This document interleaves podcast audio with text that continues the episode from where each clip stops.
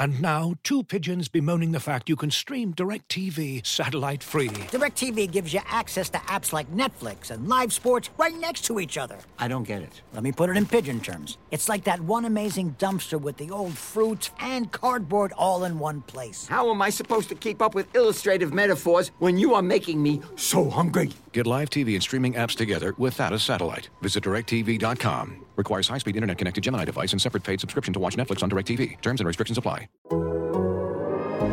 The Athletic.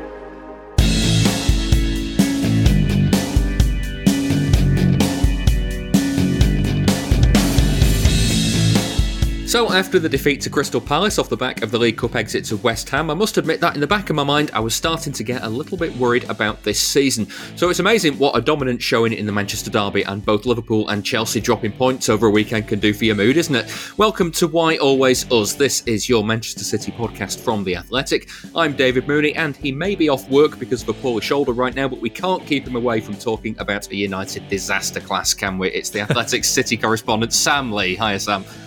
Hello. Uh, yeah, sorry, um, the podcast is a bit later than most people were expecting, but it took me ages to come up with a list of negatives to get into. so, but we've got them sorted now. So excellent. We'll be picking those apart. Don't you worry. Over the next three hours, we can do that indeed. Uh, how is the shoulder? Yeah, it's all right. Like, yeah, so I had surgery, long-standing problem. It kept dislocating. Um, it's a lot more stable now. It doesn't actually hurt that much. I'm just in a sling for three weeks, so yeah, it's fine. It was actually quite nice to watch the watched the United game at the weekend with you know no no no stress, no no work obligations. Didn't have to didn't have to put Leo to bed. Uh, yeah, it was, it was interesting. It was it, yeah. I'm quite looking forward to it actually. Excellent. We'll have you we'll have you try and chips against the goalkeeper from the halfway line again in no time, mate. No worries about that. I can't wait for that. Um, if you sign up to the Athletic right now, you can read all the Sam stuff on City when he's back. Uh, and if you sign up, you'll get 33% off the price of a full subscription. Just go to theathletic.com forward slash Man City Pod. Um, so, Sam, obviously watching the derby without your um, obligations to work did that i mean i don't know if that helped you uh, kind of see it in a bit more focus or not but uh, city good united bad mix of both what do you reckon well, it's funny because obviously I, I, saw this on the plan and i instinctively was like well city were amazing and obviously city were amazing but I remember back to the the Chelsea game when City were obviously amazing then as well. But one thing I said, I was like, well, a big part of it was that Chelsea were very defensive, weren't they? And they didn't give themselves much of a chance. But that said, City absolutely swamped them. Um, and I suppose it, as good as City were at the weekend, and like just a class apart. I was, I was trying to think of the best, the best analogy for it. And at full time, I tweeted that it was like a a cup game against a lower league team. I don't think it was because City and Guardiola clearly, because he said it a lot afterwards, but clearly you could tell by how the game went. He still thought, well, if we open up here and go for more goals, they're going to get us on the break. Yeah. So there was still that respect. You know, if it wasn't like playing Rotherham or Birmingham at home when you get, um, you know, Lukas Nmecha on for 20 minutes. It was like, okay, we, we've still got to do this properly. So it added a bit of a unique feel to the game because of the gulf. So I think probably the best way to explain it of all the different ones, like you know, from another planet and leagues apart or whatever. It was like United had ten or maybe even nine men, wasn't it? Yeah, like from from the very start. Um, but yeah, I mean, United were terrible. They are terrible. Um, and just like I, I tweeted a tactical breakdown yesterday um, that somebody had done for Medium. He's he's a, he's a good guy, good lad, Ahmed. Um, and he, he breaks this stuff down really easily. And it's like with games like this, where you, if this was anyone else, you could just go, oh, yeah, well, they've spent this money, they've spent that money. It's purely about what the players were doing on the pitch because we all know United have spent a similar amount of money, similar wage bill over the last few years. The resources are very similar in terms of what's available, but just how they're being used is just completely worlds apart. Yeah. Yeah, worlds apart. So they are they are terrible, but just the fact that it was like Guardiola just went, okay, well, we're doing this, and obviously because they've been working so hard for five or six years on the training ground, the, the players were like, okay, yeah, fine, and they just did it for ninety minutes, and it was just it was it was embarrassing for United, wasn't it? Yeah, um, like, so it was a shame. It was a shame, really, that City didn't get at least if they'd have scored three at the end. I've made that Yaya Toure comparison before. You know, when he scored at the end of the the three 0 win against Moyes United, and it was like, right, this golf's huge. Like it felt like if they'd have got another one of those, it, it would have just been at least at more towards what they deserved. But it was a it was absolutely dominant that game. I, I was going to say, was it, was this City's most dominant win at Old, at Old Trafford? You know, scoreline apart, because obviously the the, the big scoreline six one. They they were they were they battered United that day, but they weren't dominant for ninety minutes like they were on Saturday. I don't know. It's. Uh, I mean, I suppose in a, a pure footballing sense, in terms of United not being able to lay a glove on them, probably because I'm also thinking back to that one in December 2017 when Mourinho was manager and United won there. It went um, clear at the top, and obviously that wasn't the end of the title race, but the gap was huge by that point, and that was very dominant as well. Um, and there was the um, what was the one when was it Dzeko scored after like 40 seconds? Yeah, that, that was the 3 0, the Pellegrini. Um, oh, was that, the, that was yeah. the 3 0, right? Um, I've not been able to tie together the start and the end of that game. But um, there, there, there, have been so many, but th- maybe it's just recency bias, or maybe it's because of the hype around it. But it does feel like it's it's one of the most dominant. But also not just and United games, because like you say, you mentioned the six one, and we could mention you know Liverpool beating United five 0 the other week, or even when you know when Arsenal beat Spurs three 0 about three or four weeks ago, and you know Carragher on Monday Night Football said, "Oh, you know there was no midfield plan, and this is how they did it," and Tottenham were terrible and obviously it was one sided, and Tottenham don't have many shots generally, and didn't that game. But it just felt like, again, it's, it is a cliche, but training exercise does do it justice. That's what it did feel like, uh, but not a particularly competitive one. Yeah, because again, when I was trying when I was trying to think of the analogies, you know, because men against boys was another one, but I was thinking City's boys. You know, to be fair, the EDS they're not getting on too well at the minute, but you feel like City's EDS would be better equipped to play against City's first team than United yeah. were in terms of a plan. In terms of a plan and knowing what's going to happen and, and knowing how to play out from pressure and and um, to kind of trying to uh, stop attacks yourself when you lose the ball by being in the right positions because it's all the same coaching as the first team. Obviously, there's just a, a difference in international experience, which is obviously vast. Um, but yeah, there is an argument for it to be one of the most one-sided big games in Premier League history. You can't just start you can't just start really going into games in general because you know I remember Chelsea beating Wigan like eight 0 Yeah. Obviously, City have had loads of massive wins, and I suppose even United beat Arsenal eight two. So it's difficult, but I think I think it's difficult because again, it's a new way of looking at games and understanding games, and that that is something that you only get with Guardiola.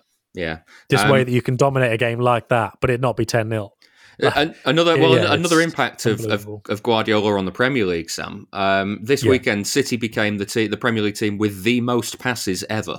Um, yeah, and that's that that that's you'd say that's not surprising given that who they've got in charge, but they were out of the Premier League between '96 and 2000, and then out of it again yeah. for a year after that. So they've had what four, five years out of the league, and they've gone and they've gone and top top the chart for that. So that that's another yeah. um, kind of Guardiola and also effect. If, you, if you're talking about averages, like they'll average a load now. And what was the start of the weekend? The, they played the most passes at Old Trafford of any away team, 793 yeah. or something. But so the, obviously the average is huge now, but there would have been plenty of times. And I'm not even just talking, you know, the Stuart Pearce the second ball. half of the yeah. Stuart Pearce season. Yeah, but not even that. But like even like the Sven teams or whatever, the Mark Hughes teams, where the passes would have been just bog standard for a Premier League team. Yeah. Just nothing terrible, but nothing out of the ordinary. So to do that, I mean, again, you need you need the success to show for it because I can I can imagine Arsenal. I don't know who's second actually, but I wouldn't be surprised if City overtook Arsenal there. But you could say, oh well, Arsenal have got the most passes in the Premier League here. It's like yeah, we've not won anything for fifteen years. yeah, well done, lads. so exactly, you've won the passing. But like, yeah, going hand in hand with what Guardiola's done in terms of the trophies they've won and the consistency, and even we know finishing second when they didn't win it. Um, yeah, it, it, really does go to show. But also, I mean, there is so much of a, a, Guardiola legacy, and I'm sure we will talk about this when he eventually goes. But yeah. all these, all these mid-table teams now, and this is a point we spoke about, but we didn't actually make after the Palace game. Considering Brighton got points at Anfield that weekend, um, I suppose West Ham now to a lesser extent, but the point I'm making is more about the style of play of these mid-table teams, like Palace and Brighton and Southampton, and it's a bit like you know, when I was saying about, oh, Grealish has had a good start, you know, why is everyone going mad? And people are saying, well, he's 100 million, so he should do this. People will say, well, City spent this and Liverpool have got this, so they should beat Palace, Brighton, blah, blah, blah. And I get the argument for that. But ultimately, these teams now are very sophisticated. They're very well organized in terms of a coaching sense and what they want to do, and in terms of pressing and organization. And they won't just sit back. They're going to make life very difficult for you. And there might be an element of those big teams like City and Liverpool not being especially comfortable with it, or you know, they're at least they'd probably rather play against a team that sits back and doesn't counter attack. Um, so there's this mid tier of teams now are going to make those kind of upset results more understandable, and it's it should no longer really be that embarrassing, for want of a better word, to drop points against teams like that who are proactive. And to go back to the Guardiola legacy thing, those teams want attacking managers, don't they? Yeah. Those teams want managers that, that play football and you know are organised and have got a proper plan. When they sit down in an interview, they want to know exactly how they're going to play and how they're going to do it. And I mean, somebody could put up a cogent argument and say that's not due to Guardiola, that's because of this, that, and the other. But I think if he hadn't started playing like he did at Barca, it wouldn't have it wouldn't have got the ball rolling. And if if he hadn't have had this success in the Premier League, there's no way it would be like this. Because remember how it was in the mid 2000s. Well, remember how it was in After Greece, 2016? after Greece had won the Euros. Yeah. Well, yeah, yeah, yeah, very much so. But especially during after Greece won the Euros, like everyone was going four five one. Mourinho's teams were horrible to play against. They were great when they had Robben playing. United went to four five one with Van Nistelrooy up front. You just follow the trends, and you know Guardiola set this trend. And I know, look, we'll get more into the derby, but everyone likes positive Guardiola propaganda, don't they? And they genuinely have changed the game in that sense. Yeah. Um, well, back to the derby then, Sam, because uh, th- can you believe this is the first league derby that City have won since we started this podcast? Wow. when you put it like that, um, when you put it like that, um, it's a bit surprising. But no, you're right. And you said at the start, you started to get a bit worried about the season. And in terms of the derby itself, it's funny because, you know, I'm not one for big predictions and I'm also one for a million words when one will do. But talking about this with, with mates and various different people in various different contexts. And I, I could have seen three different results. So a draw, a win, and a loss for City. but the draw, but the draw would have been nil nil, Yeah. and it would have been like last season. The the defeat would have been It was absolutely nailed Well, on a 2 0 defeat. li- It- like yeah. like the one and like the one at the Etihad last season in in March, or, or City winning easy. You know, I was thinking three or four nil, which was basically how they played at the weekend. But those I couldn't make my mind up which one it was going to be because I thought City could look toothless and United could look really just difficult and organised. And you know, Ronaldo scores a header from a from a from a cross or something, or like Luke Shaw scores again on the break, whatever, something like that. So yeah, going into it, I wasn't entirely sure how it was going to go. Um, so much so that I put Cancelo on my fantasy football bench, so that was good. well, we'll come And, to him the, shortly. and, and at the very last minute, I put him behind Ben White as well. So I diddled myself out of him, him coming off the bench. So I really wasn't sure. Um, but yeah, because like you say, the the recent record has been really disappointing for City, and it, it is really disappointing. It's a scandal, really, because even if you just put it in this context of this is Solskjaer's head to head record against Pep Guardiola, you just think what? And Yeah. it's, as bad. It's as bad as it sounds. Do you know what I mean? Like for for this United to have got a better record over over City is bad. But then I suppose it goes back to what I was saying about those mid ranking teams, and that's not really a shot at United, although it kind of Kind it's of quite is. telling because well, it was like I was saying the other week. You know, if you're Burnley and you're going to sit back and play on the counter attack, Dwight McNeil on the break is somewhat of a threat, but it's not Lucas and Son and Bergwijn like the start of the season. Yeah. It's not Martial and Rashford and Lingard. You know, and it's not Neymar and Mbappe and Messi who can play on the break. It's if you, if you're going to play against a team with great players like Rashford and Martial who are fast and technically gifted, you know, they're, oh, they're not going to win the Ballon d'Or, but you know what I'm saying. And but also that team is willing to sit back and defend and break. It is going to be a problem. So I can see why the clash of styles has been a problem. But what I, I wouldn't say it was normal service resumed because you know Solskjaer and Guardiola hasn't always gone that way. But in terms of United and City over the last ten years, I suppose it was normal service resumed, and you can put this into the the pantheon of great derby wins since Yeah. I don't know twenty well 2008, I guess. Obviously, there's been a lot, um, but at Old Trafford, especially since 2008, the Benjani one was a bit of a different circumstances, wasn't it? Yeah, But, yeah. You Well, know, let's- Mancini and Pellegrini and Pep have got plenty to add to that. Ryan Reynolds here from Mint Mobile. With the price of just about everything going up during inflation, we thought we'd bring our prices down. So to help us, we brought in a reverse auctioneer, which is apparently a thing. Mint Mobile unlimited premium wireless. Ready to get 30, 30, bit to get 30, bit to get 20, 20, 20, bit to get 20, 20, bit to get 15, 15, 15, 15 just 15 bucks a month. So, Give it a try at mintmobile.com slash switch. $45 up front for three months plus taxes and fees. Promo rate for new customers for limited time. Unlimited more than 40 gigabytes per month. Slows. Full terms at mintmobile.com. When you need mealtime inspiration, it's worth shopping Kroger, where you'll find over 30,000 mouthwatering choices that excite your inner foodie. And no matter what tasty choice you make, you'll enjoy our everyday low prices, plus extra ways to save, like digital coupons worth over $600 each week. You can also save up to $1 off per gallon at the pump with fuel points. More savings and more inspiring flavors make shopping Kroger worth it every time. Kroger, fresh for everyone. Fuel restrictions apply. Let's let's look at uh, the game itself because City had. I mean, it was it, it was startling. I think at times how much space City had, um, and I couldn't decide whether City were doing something differently or whether United were just not pressing them. And then the thought came into my head: like, do you remember the when Stones came off the bench against Palace? And he immediately got involved in the goal that ended up being um, disallowed it was like right that's that's what city need to do. That's where that that's that's the kind of the pass that um, that unlocks this palace defense. Does does having stones in the back line change the way that city do their build up and did that does it does that kind of play into the reason why city had a lot more space in that derby?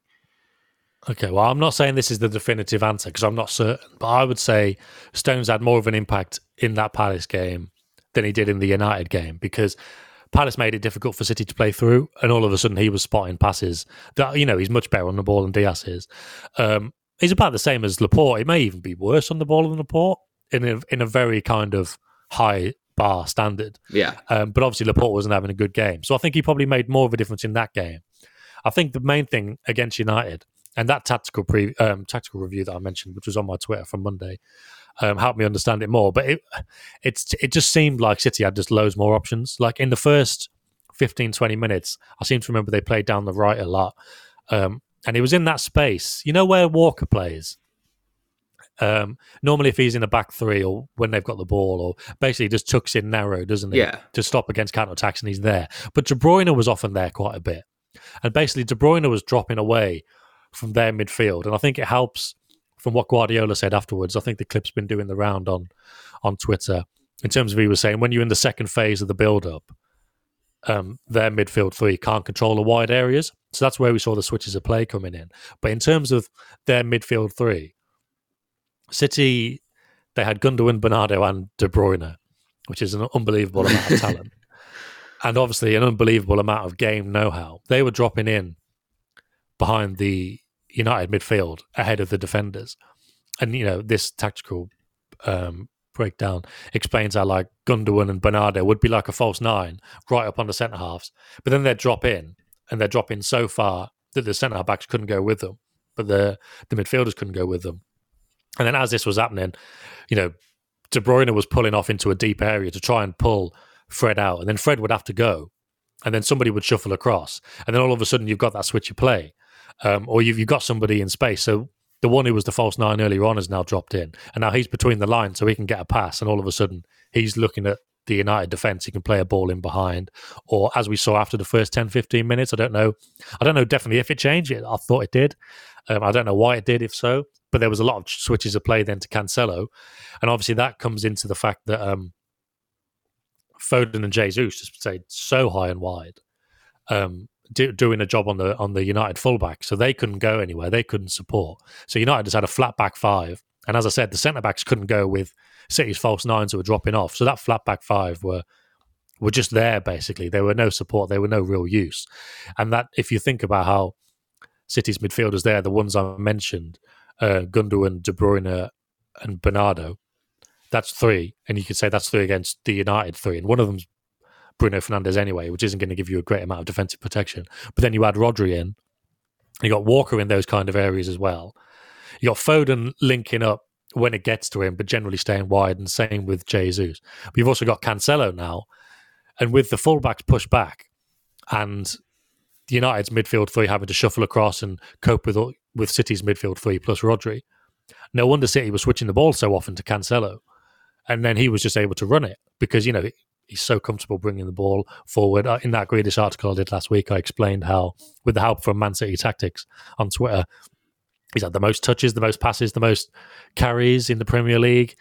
Um, a lot of those in the final third as well. He, he's a playmaker in his own right. So Yeah. you can just see, as far as Guardiola's game plan went, it probably wouldn't have, you know, it was oddly cracking the code. You know, there's the old overthinking thing, and is he going to do this and is he going to do that? Because he, he's not trying to be too clever, but he's trying to come up with something because he's like, okay, we need something special here. But I mean, I mean, of us it- can set up the it- United team in that sense. I was going to say, he looked at United and went, I don't really need anything that special. I'll just do this.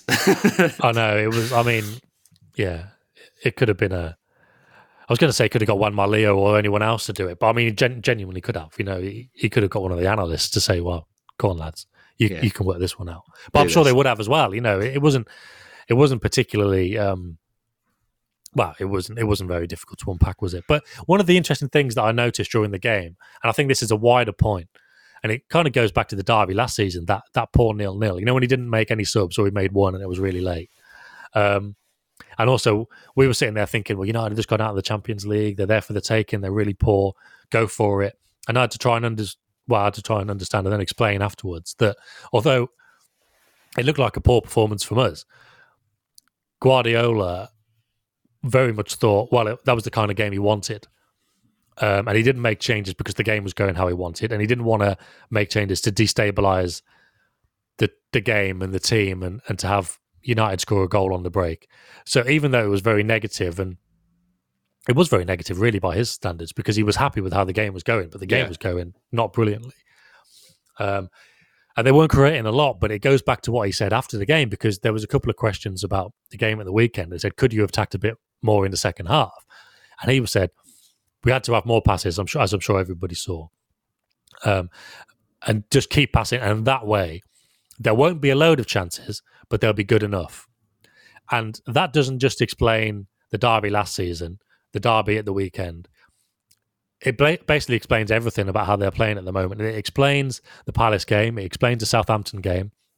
It explains how, when he was asked after the Palace game, you're not creating an awful lot of chances in some games. Is that the issue, or is it taking the chances? But he said, no, look, we're, we are we're creating the chances, and there might not be a lot, but they're enough. So this is the way they are going to play. This is the way they do play. They pass it around. When I asked, you know, what, why is that discrepancy? Why can you score four or five sometimes and sometimes none? He was, I don't know, but the only way we've got to do it is by keep doing the right build up, doing the right move. And Klopp said the same thing after Liverpool lost at the weekend. You just got to keep doing it and doing it and doing it, and the chances will come that way. And to go back again to the start of the podcast, how you said you were a bit worried about how the season was going, but Yeah. now you know City look great again. Chelsea drop points. Liverpool drop points.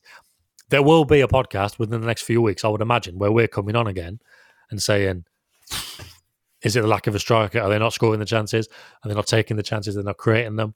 Um, and that's that's just because this is how they play, and it's easy to make this point now after it was so resoundingly successful after the United game. But this is how they're going to do it. They're not going to rush.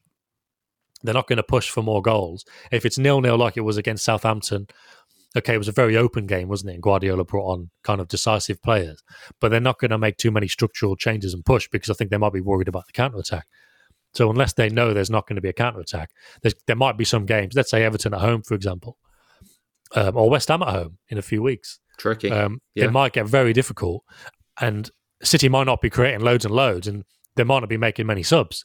He'll probably make a couple of subs, but not loads and loads. but he'll look at it and go, And the chances we're the creating will- are And enough. people yeah. in the crowd will be thinking, "Fucking get the ball forward. This is shit." But he'll be thinking, "Well, this is how we've got to do it. It might not be great. There might be a problem with the build up. They might be pressing Rodri. They might be doing this, that, the other. We might be having an off day. But this is how we're going to do it. These are how the chances are going to come, and they might come once every 10, 15 minutes. But this is how they're going to come. They will be good chances, and then we're going to have to take them. And now, obviously, that will then bring us back to not just the number nine debate, but are the players clinical enough? Um, and maybe we'll get to Gundogan again because Yeah. Gundogan, I wouldn't say overperformed, but he certainly, you know, he, he was a big part of City's resurgence because he was scoring the goals. And that touch, when City played that great move and then switched the play to him in the second half, and that touch was so poor, I was so disappointed because what a goal it would have been. Yeah. and he's so capable of doing it. Um, but anyway, that's a bit of a tangent. And just to go back to the our expectations versus Guardiola's, if I was doing player ratings for that game, it, it's funny because we and I think oh, well, I've spoken to Nadim about this on the phone, and I think he's mentioned it on podcasts. I, it might have been on. It might, have been on with, the, with us, the he- agenda one you did. He, he, Um, he hates he hates player ratings. Yeah, Yeah, yeah, that's right. But also because players are being judged by what we see, but also, but ultimately, they're doing what they're asked to do. So I looked at Foden the other day. So bear in mind this context. United are crap. Foden's great. He was one on one against Wan-Bissaka loads. I've got Foden in my fantasy football team. I wanted to see Foden go past Wan-Bissaka, beat him, do more one-on-one stuff, get into the box, have more shots. But I noticed it was definitely during the second half. I probably started to think this. It might have been during the first, but I was thinking this is obviously what he's been asked to do. He's obviously been asked not to engage him, not to go one-on-one. And you can imagine Pep saying, "Don't go one-on-one." Maybe he'd say because he's a good one-on-one defender. I don't know, but maybe he'd say, "Don't go one-on-one too often," because if he wins the ball, he's going to be one-on-one against Cancelo. And look, okay, Wan-Bissaka going forward is not great. Cancelo going backwards, not great either. But he wouldn't want a one-on-one there. He wouldn't want to encourage them to break. So I can imagine him saying, "You get the. Well, you stay high and wide, obviously." And one thing I really noticed watching the game on TV, the amount of times I kept checking in the box to see if Foden had run inside, because even when City were kind of getting towards the attacking third, couldn't see Foden on the screen. He was so high and so wide, just couldn't see it. So Guardiola obviously said, "You stay high, you stay wide. When you get the ball, use it, give it back to somebody else, keep the ball moving, pass it. Don't run at him, pass it, and the chances will come because we will get you the ball at the right time." Yeah. And that was probably manifested itself in that chance he had in the second half again when the ball came to him and he had that shot that clipped the post. You can just imagine Guardiola saying, "This is exactly what I want you to do today." So and to this go is back how, again, yeah, to- and this is how you'll get you. The, the, the chance will come this at is how this you'll sort. get. yeah, This is how, like trust me. Don't don't do what you might want to do instinctively. Do this, and you will get the chances, and you will score the goal. And obviously, if if his finish had been better, then he would have. It, it's one of those where it's it's just funny, and I think we might refer back to this either because City drop points.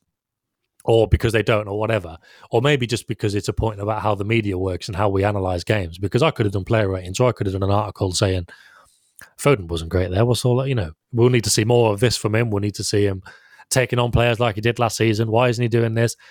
Is there something going on? You know, is the contract talks dragging on? All this you can misinterpret the game a million ways, but you just got to be open open minded to the possibility that they're being told very specific things, and as much as we want them to do something, they they're probably being asked not to. And another thing was, I thought probably about half an hour, twenty five minutes to go, he could bring Sterling on here for Jesus because I was thinking, obviously he doesn't want to tear the game plan up and and get loads more goals. He does want to pass the ball around still.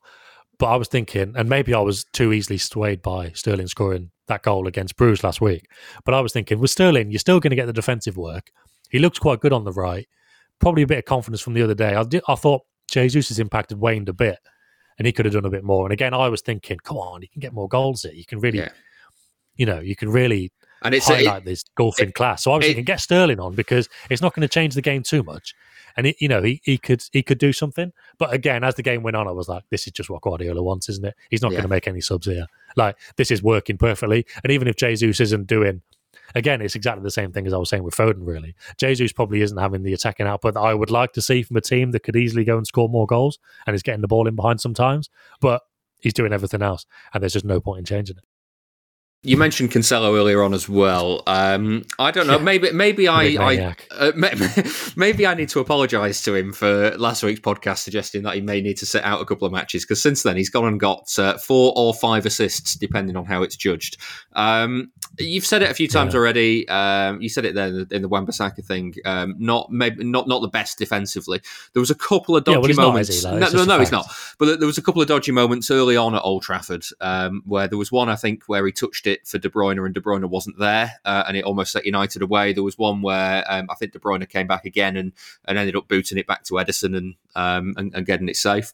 Um, but again, created both goals, three assists uh, against Bruges as well. Um, his, his his impact at the at the top end of the pitch is in a game like that. It's so worth it, isn't it? Yeah, and I, part of the Grealish thing last week was people around him. It's not a problem, but they're like, oh, he needs to work out how to work with Cancelo because obviously not only is Cancelo not overlapping like he's like Grealish has been used to, but he's basically doing Grealish's job. Like Grealish and Cancelo seem to have the same job, the same responsibilities, but and you can imagine Cancelo being in the left wing position and attracting all the all the attackers to him, and Grealish being on the corner of the box and getting the ball back and putting a cross in. You can imagine them doing the exact same thing. Um, but yeah, um, again, I was speaking to Nedum after the game, and I, I came downstairs and a rerun of the game was on, and I said there was a spell where Cancelo, probably in the 15 minutes before the second goal, he was just he was doing daft things with the ball, and that's my issue more than the not great defensively. Because I mean, he's he's he's he's better defensively than he was in his first couple of seasons, and he's had games when he's done very well defensively. Yeah. Thinking Liverpool at home last season, early on, it was around this time of year actually, not November the eighth, something like that. Um, he did very well then, but um, it's it's just the use of the ball sometimes, but it's not. I mean, and I might be wrong, but it, and again, and maybe we're highlighting too much of you know one player's flaws when there's so much good stuff. I'm I'm, I'm wary of that, but um, there's a lot of players where it's De Bruyne and you go, okay, well he's trying to force things, so obviously he's losing possession more often, and you know obviously if, if he's trying to through ball, it's going to run off the back of the pitch or it might get cut out. But you know, it, it's overall it's a net positive, and it is still a net positive with Cancelo, obviously. But it, it doesn't seem like it doesn't seem like when he gives the ball away, it's always because he's trying to do something that's to, you know, be a key pass or open the defense up. It just does mad stuff sometimes. It just gives the ball away stupidly. And that's why I can't get my head around. I tweeted something about it earlier in the season. It might have been the Southampton game, it might have been something else. And that's why he lost his place in some of the Champions League games. Because I remember there was a, a passage of play against Dortmund at home in the Champions League when he got the ball. And I swear he just looked up and he was like, right, well, I can play the simple pass here. And he's like, nope. And he just kind of like scooped it out towards Walker and just mishit it. And Dortmund had a chance to break. And I was just like, well, why did he do that? And uh, and I was like, I'm sure he's going to lose his place now for the second leg. And sure enough, Guardiola put Zinchenko in. And there, there was there was one. So when I came downstairs and I put the game on again, and I'd been talking about this weird period he had between setting up the goals he was inside his own half and he just banged it across the pitch. And it was about 15, 20 yards behind De Bruyne, I think it was, and just went out of play for a United throw. Yeah. I was like, it was just such a weird thing to do. Like, and, and like I say, I'm, I'm dwelling on this because it confuses me rather than because I think he should be taken out of the team because he's overwhelmingly a net positive. I think what he does, not just in this game where he's got loads of space and he can be another playmaker and a danger man, but in other games where, you know, he's got it much more difficult.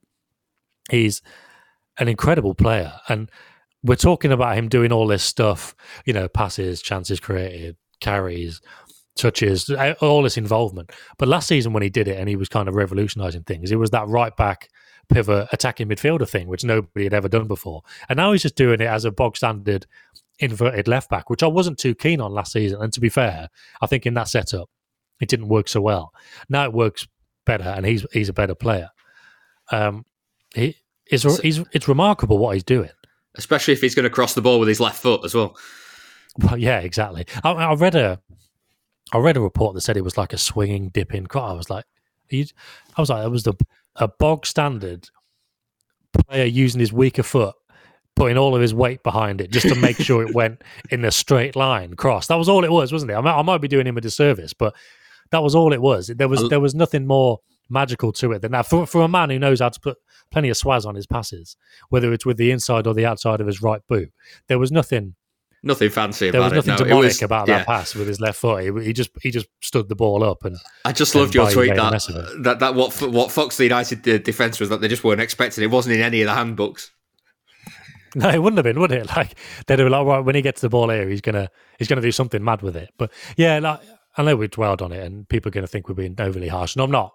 I'm just dwelling on this side of the game because it freaks my nut more than anything. Like, why does he go through those spells where he just tries really weird passes? especially like, especially because we just talked for 15 minutes about we know what the game plan was. We know the the game plan was a, a thousand passes right until the end. Don't give United anything on the break. It was just so weird how he does that. But I suppose it's probably you know he's improved so much to the to the point where now he's this you know ridiculous fullback weapon either on the right or the left. And I'm sure that'll be something because it's just a little decision making thing. Maybe it's something he'll never he'll never leave, but it's very weird. But yeah, in Yeah. terms of him needing time out of the team, and me, I always say I still like Zinchenko, and I'd like to see him more often, and I will like to see Zinchenko in a lot of games. But when it comes to these matches now, and you're doing predicted 11s, you can't be leaving Cancelo out. Yeah. He just can't be. I don't think Yeah. he's he just bring he just brings far too much. Um, Bernardo, let's talk uh, briefly about him. He got the second goal. I, can I just say, as an aside, Sam, I absolutely love a goal where nobody knows it's gone in for a good couple of seconds. That that they're, Yeah. so, some of them, are, the, the the ones that are greeted by absolute silence because the away ends at the other end of the pitch and they can't Yeah, tell yeah, that the ball's gone in. Fantastic, love that when that happens. Well, well, it was great, but it was great. I'm sure even on TV as well. I don't know how people who would have been up and celebrating or watching it in pubs would have felt as well because I was watching it with my wife, and I because it was one of those where I I was like, what's going on there? And I just looked at the ball. I was like, well, that's my eyes are telling me the ball is on this side of the net. I just went, I just went to her, I went, that's gone in. She's like, oh yeah, and, like, and obviously like when because that kind of happened with you as well. You were like only the guy who scored it, but then you realised Yeah, as well from the even- replay even- that even Bernardo, was on the other side of the net, and he was like, he must have gone through the same process as me. He looked at it like that ball's on the other side of the net. that's a that's a goal. It was it was very weird, wasn't it? Like this, the thought process of because it must have looked like well that ball can't go in from there. The ball is in the goal. Hang on a minute. That, That must, must be a that- that- goal? uh, must be an own goal. It must be an own goal. Oh no, I've scored. or just whatever. It was well. The, also, the thing was, I think I tweeted it as well. I didn't expect any City player to make that run. When Bernardo f- floated that pass, I just thought, well, no one's making that run, are they? But that's that's the beauty of the Bernardo Silva, really. Uh, somebody might have replied with that, and maybe, you know he's the only one, really. yeah. Or you know, maybe maybe it's not the only one because in terms of the sense of getting in the box and making runs to score goals, and you've got Gundogan, you've got Foden to a lesser extent, but maybe it's just that that never give up battle, get on the end of everything ability that Bernardo's got this season, but particularly in the derby games because he's just well, derby, you say derby games. He was He like loved- it at no, he- Anfield as well, wasn't he? He was like it at Chelsea as well. Yeah, he loves an occasion. Yeah, he does. He really does. That that probably explains it. You know, just that you, you, people might have given up on it, and I, the United defenders obviously did. I think De Gea had no idea. I thought no, no one's getting on the end of this, and he just he just went the extra mile, basically, didn't he? And yeah, he, he's brilliant. And I've saw I've seen he's given interviews to to City, and you know what are you going to say when you're interviewed by the club and stuff. But he's saying he's happy and all this kind of stuff. Obviously, he's not going to go too deep into why he wanted to leave, and he probably will one day, whether he stays or not. Um, but it's what I wrote in the summer. You know, Guardiola would want to keep him in an ideal world because if he doesn't go, he's not going to be a dick. He's not going to mope around the training ground to bring the atmosphere down. You know, he's going to give you everything. And, He's going to run I and mean, run and run and and, I mean, and we're seeing that so Yeah. often. I mean, there's there's not much more you can say about Bernardo, and I don't want to waffle too much. He's just he's been phenomenal, really, hasn't he? Have- you seen his reaction to uh, leaving the ground with a with a bit of abuse? I mean, I was watching that and I was like, these fuck, who are these people? Like, what are they doing? I've, I've seen the point made on Twitter, like, you've just been absolutely schooled. It's raining. Like, what are you, what are you doing hanging around Yeah. after the game? And Go home, It's lads. weird behavior. but, I mean, it is weird behavior, but just like, it's just the, just the abuse. And, but also, like, the thing is, some of the United players were walking out then as well. And obviously, there's there'll be a bit of a rivalry between the United players. But I dare say, United players and City players have got more in common with each other than the United fans and the players and the City fans and the players. Because some of the United players were walking out and the City fans going, Yeah, fuck off, Ake. Like as if anyone's asked about Nathan Ake, like enough to abuse him. And then in the next breath, Aaron, Aaron, come over. Like they will just be thinking, Well, it'll be me next. like, uh, like just the mentality of it, I don't get. But also, I did like, I did enjoy Bernardo's reaction because if it was me, fucking hell, I think one of the City coaches, or I, d- I didn't recognise him, one of the staff, I think he put up two fingers, like yeah, two nil lads. I, I, I'd have, I'd have definitely waved. I'd have definitely waved him like really sarcastically, like all right, lads, because like what are you doing? Like you've like you've just been absolutely turned over, Are you're trying to mug us off. What are you doing? Like if they'd if they'd if they'd won, you just keep your head down. You'd be like, okay, yeah, you're giving us shit. We lost, fine. It's a derby. That's it. But what are you doing? So I did, I did enjoy the fact that Bernardo did that. But I just, I just wished somebody had given a bit back. And yeah, I'm glad they did because obviously it had, it had a great effect, didn't it? Because they were like, fuck off, like really livid. like, yeah, it's mad. It drives, it drives me mad. It drives me mad when when any team scores a goal and all they're doing is celebrating, they're not even they're not even rubbing their noses in it, and everyone's just standing up going "fuck off." And I know there'll be loads of people listening to this. That is you, but I just don't get it. Like they're they're not they're not even taking the piss out of you. They're just doing their fucking job. They're just celebrating a goal. But obviously, I don't get fan culture anymore. We're getting old, mate. That's what the problem is. Um, I, I want to finish this week's show, Sam, with uh, a little bit of a look at the Premier League picture. It's uh, 11 games in, just under the third of the season gone. Um, after this international break, we hit that long slog through the winter that we uh, that, where where things start to take shape. Um, we've talked a little bit about dropping points and uh, dropping points against uh, the uh, teams like Palace and, and, and Southampton. Uh, 10 points dropped so far seems possibly a little bit more than, than, than we would have expected. Um, but they have got Spurs away, Leicester away, Chelsea away, Liverpool away, United away, done and dusted. Yeah. Um, 50% of the drop points came in those games.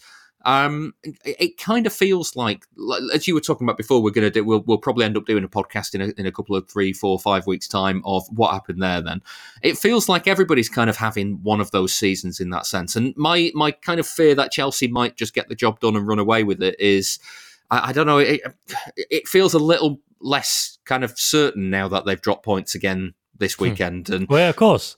Because like, like I said before, when we did the podcast before the PSG game with Nedum, I was like, as much as as much as you know, we're we've got advanced ways of analysing games now, and we try to take a you know more detailed view or whatever. We're we're only ever influenced by the last result. yeah, I, I was I was supposed to do a Premier League preview thing on Thursday, um, and they were like, you know, is it is it important for City to win this game because if they lose, they could be eight points behind Chelsea, and it's like right, that yeah, that is important. But I was like, don't.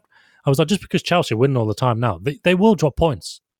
Like it, it's going to come, and even if it hadn't been against Burnley, it's going to come. But the thing is, this feels like everyone's having it. Like I saw some of the the the analysis of the Chelsea game. What can you do? Like they created loads of chances. Um, it was a smash and grab draw. What are you going to do? You're not going to win every game. Um, it's disappointing, but yeah, okay, it's going to happen. I, I'd still be a bit more worried that Chelsea are that solid that they're not going to concede many goals, and it's just a question of whether they've got the firepower because obviously Lukaku Lukaku's injured and he wasn't necessarily scoring beforehand anyway. Um, and I looked at I looked at their chances at the weekend and I thought, in fact, some of the ones they they missed were more excruciating than City's ones because it was like you've just got to pass that, yeah. and which obviously isn't the issue City have normally have, is it? It's, you've got to take a shot on, so it was very different. But you you think about their attacking options and while they've got a lot of potentially very good players, obviously Havertz is Havertz is good, but I don't think he's. I could be wrong because I don't see them enough. I don't think he's performing as much as I expect. Like Pulisic, Ziyech, um, players like that. you Think that they've not got loads and loads of goals in them, have they? So maybe they'll be similar to City in the end, and maybe it will be similar. Um, Liverpool. I, you know, saw James, Liverpool James Pearce's take on it. And I was asked a question on a podcast the other week about our Liverpool two open because this was just after they'd lost, to, uh, sorry, they'd drawn to Brighton. And I was like, look at their results. I was like, they've had a 5 0, a 4 0, a 3 0. I was like, okay, they drew 3 0 with Brentford. And they, I think, did it, was it a 3 2 when they beat Atletico Madrid? And I was like, eh, maybe. But to be fair, it, the you know the analysis in Liverpool circles does seem to be that they're too open. But again, I was thinking, you you you you're worrying too much about this. Maybe I'm wrong, but they've just won.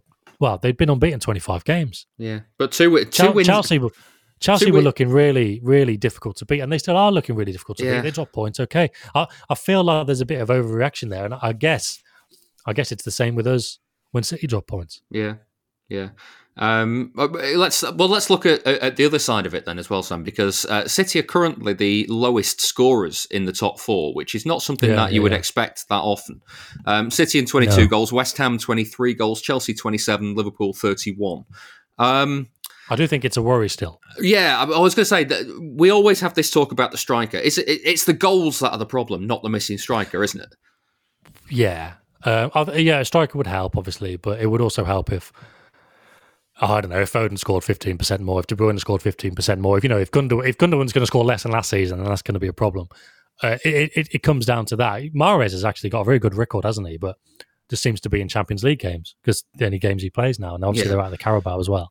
Um, yeah, it is a worry, and again, it, it goes back to Guardiola what he said the other day, and I, I'll probably end up writing a whole article on this at some point if if it if it becomes relevant, and if not, then I'll. Well, it will still be relevant because they'll be taking the chances, and if it's become ultra relevant, it's because they're missing them. But basically, the way they're going to play is they're not going to create loads, but they are going to create, enough to win the games, and then it just it just comes down to taking them. So, look, maybe we preempted the next what happened there podcast, and there's not much more we can say. So, I mean, there will be those games, and you know, maybe that'll be the fatal flaw in the season. And ultimately, if City don't win the title by one or two points, then we'll probably say it was that. But ultimately, that would probably mean that Liverpool or Chelsea have lost out by a couple of points as well, and they'll be saying the same. So there'll all be little reasons for it. But overall, in terms of where City are as a team, um, I said the other week, it doesn't feel like, although, wait, it kind of does feel like 2019 20, but I feel like City are better. And basically, they're much more stable defensively. I don't feel like they're going to get done on the break. I know the Palace game, the Palace game looked like that, but they forced a mistake. Fine, it can happen. And then counter attacks were always going to happen because they had 10 men. So, okay, what can you do? But overall, I don't think they're going to crumble when they're put under um, pressure from counter attacks. And overall, in terms of all the the underlying numbers, you know, the XG created, the XG against, they're miles better than everyone else. Yeah. Um, and yeah, so they're either going to win the league, and they may not they may not even score the most goals this year, but they score the goals they need to, or they just miss out, and it probably will come down to the fact that they've created the chances, but they haven't taken them. them. Yeah, they they. I mean, I mean we'll have to see, but I mean, they're still they're still brilliant. They're still brilliant, and it, I mean, again, we're getting way ahead of ourselves, but if that if they don't win the league, but they are like basically like that, and they're just missing a few goals, it'll be interesting to see what the analysis is. Yeah, because you know whether it goes, oh well, City had a really disappointing season because they didn't do this. It, there's a load of pressure on Guardiola, or if it's just a case of they're really good, Liverpool were really good, or Chelsea were really good, and let's see who they buy in the summer. Yeah, they, I I'd mean, imagine, I'd imagine it'll be that. But look, they might, they, they could well win it with this. They could well win it with this. But I, I'm a bit worried about the the the comparative lack of goals. But um, well, I was just just looking at a little I'm comparison glass for. I was just looking at the, a comparison for, for last season though, because at this stage they've scored more goals than they had done at this stage last season, but there was that, that very distinct change last that season. season was bad. Uh, yeah, um, they've also conceded a lot fewer. Um, they were uh, at this stage last season after eleven games, they'd let in eleven. Uh, this it's it's practically half that this year. It's at six, and it's the second best defense in the Yeah. league. So that that's that could be the big difference again this season. You don't need you Well, don't do you need a lot of remember goals the if, you, thing- if, you sorry. ti- if you're squeaking tight wins, do you? Yeah, would you remember the thing about 1920? Um, the, probably the most damning stat was, you know, obviously all chances, whether it's an average or each individual chance has got like an XG value. But you remember, on average, the chances that City were giving up were like the highest quality in the league. Yeah. So they weren't just giving up. They weren't just giving up a lot of chances, but they were like one on ones with the goalkeeper or like 12 yards out. Because every time City, not every time, but very often when City had an attack that broke down and they got counter attacked or they got played through, it would just end with a shot in the box, a really good shot. And that was the difference. That was why 19, that's why I couldn't quite put my finger on it the other week, but that's why it doesn't feel exactly the same because they are better. They're not going to let loads of chances like that happen. The Palace game was a bit of a one off and Palace did very well. Um, but yeah, City, have, I think they're much more stable. And if, if they don't, if they if they don't take all the chances, they've still got a good chance of winning one 0 because it's not like they're going to have to come back from one 0 down, two 0 down every week. And I know that was the most recent example of when things went wrong, but um, I don't think that's going to be very common. I really don't because that was basically um, an error forced, and then you know it was just Laporte having basically it was Laporte having a bad day, kind of fucked it for everyone. As Yeah. as basic as that sounds, you know, with, So- with the sometimes that's what the mistake, which is answer is, fine. yeah. and then the red card. You know, there was there was other things, but the red card that was it. Then basically, Yeah. Yeah. Well, that brings us to the end of this week's episode of Why Always Us. Thanks to Sam Lee. Thanks very much. Hope you enjoyed. Worth the wait and all that. Yeah, um, next week we'll be back with an international break edition of the show, and we're going to do some uh, unpopular opinions, aren't we, Sam? You've got uh, you messaged me with this, so I, right. hoping you've got some gold. well, I've only got one.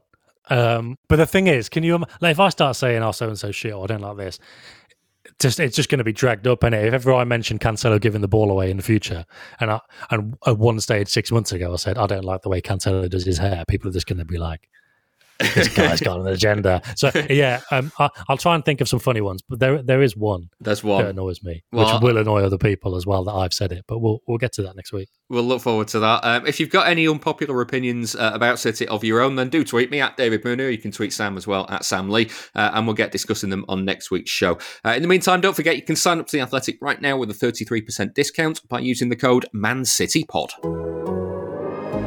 The Athletic.